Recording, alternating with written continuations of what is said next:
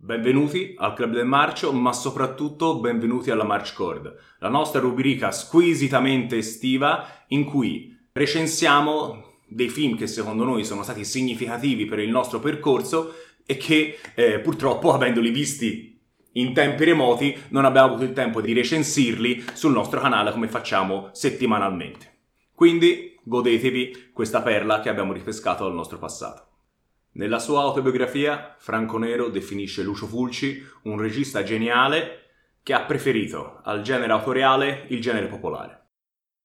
Mi sento di essere abbastanza d'accordo, ma anche piuttosto felice, perché nel 1981 il maestro gira quello che è ritenuto il suo capolavoro, il secondo film della sua trilogia della morte, e tu vivrai nel terrore, due punti, l'aldilà.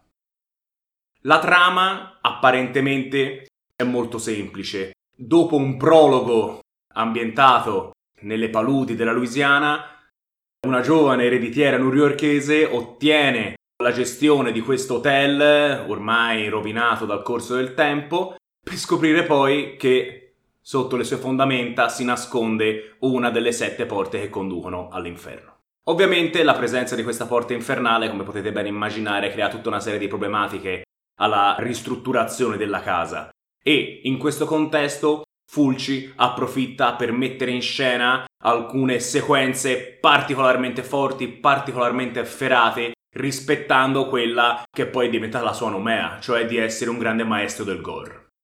Infatti, questo film è costellato da scene veramente, veramente efficaci, alcune delle più importanti dell'horror italiano.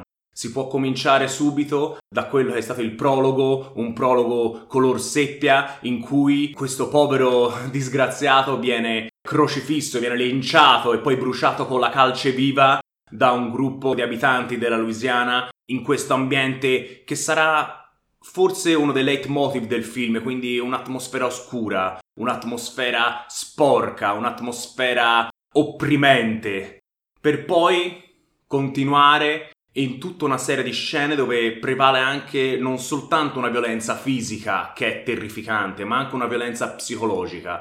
Una violenza che secondo me si può dire raggiunge uno dei suoi apici quando questa bambina che viene con la madre all'obitorio a trovare il padre, il povero Joe, il povero idraulico Joe, che era andato a lavorare all'hotel ed era stato ucciso da un mostro uscito dalle mura di questa cantina, eh? Questa bambina vede morire disciolta nell'acido la madre e con i piedi fa dei passi indietro per scappare alla schiuma rossastra del sangue della madre. E, come ogni buon film di Fulci, non può mancare quello che è forse eh, la scena, le scene, ce ne sono due, che ci fanno bestemmiare quando guardiamo il film, cioè il danno oculare. Ce ne sono ben due, forse la prima che mi viene in mente è quando lo, uno zombie prende questa disgraziata e gli sbatte la testa contro un muro dove è presente un chiodo e vediamo quest'occhio che esce dritto in faccia allo spettatore. Proprio su questo voglio approfittare per sottolineare la qualità degli effetti speciali. Gli effetti speciali qui sì si vede che hanno, come dire, sono quegli effetti speciali analogici che richiamano specificatamente un certo periodo del cinema italiano e ci piace tanto, ma a distanza di ormai più di 40 anni sono ancora degli effetti che colpiscono lo spettatore in faccia. La schiuma che abbiamo detto era semplicemente schiuma, ma Fulci l'aveva trasformata in un mostro da cui scappare. Gli occhi delle vittime che saltano fuori dalle orbite, una vittima urlante la cui carne viene bruciata dalla calce viva. Gli zombie che emergono dalle loro tombe e inseguono i protagonisti a cui salta la faccia sotto i colpi di pistola.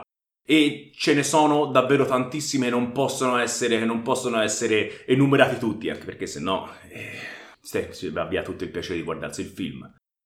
In tutto questo, la cornice è dettata dalle note del maestro Fabio Frizzi, che crea un accompagnamento musicale assolutamente memorabile, potentissimo. Io non sono un musicista, ma rimango ammaliato ogni volta dall'accompagnamento musicale di questo film. Estremamente suggestivo, come Fabio Frizzi, che è uno che eh, di colonne sonore ne sa a pacchi, ci ha saputo dare. Ottimo Fabione. Infine voglio anche sottolineare come l'aria, l'aria che si respira in questo film è un'area claustrofobica. Fulci mette in scena un film in cui tutto sembra un presagio di morte. I personaggi sono brutti, sono sporchi, sono maleducati, l'aria che si respira è torbida.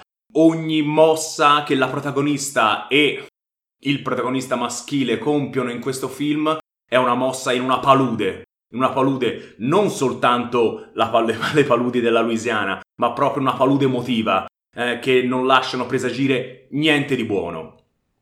Infine, assoluto climax, il finale.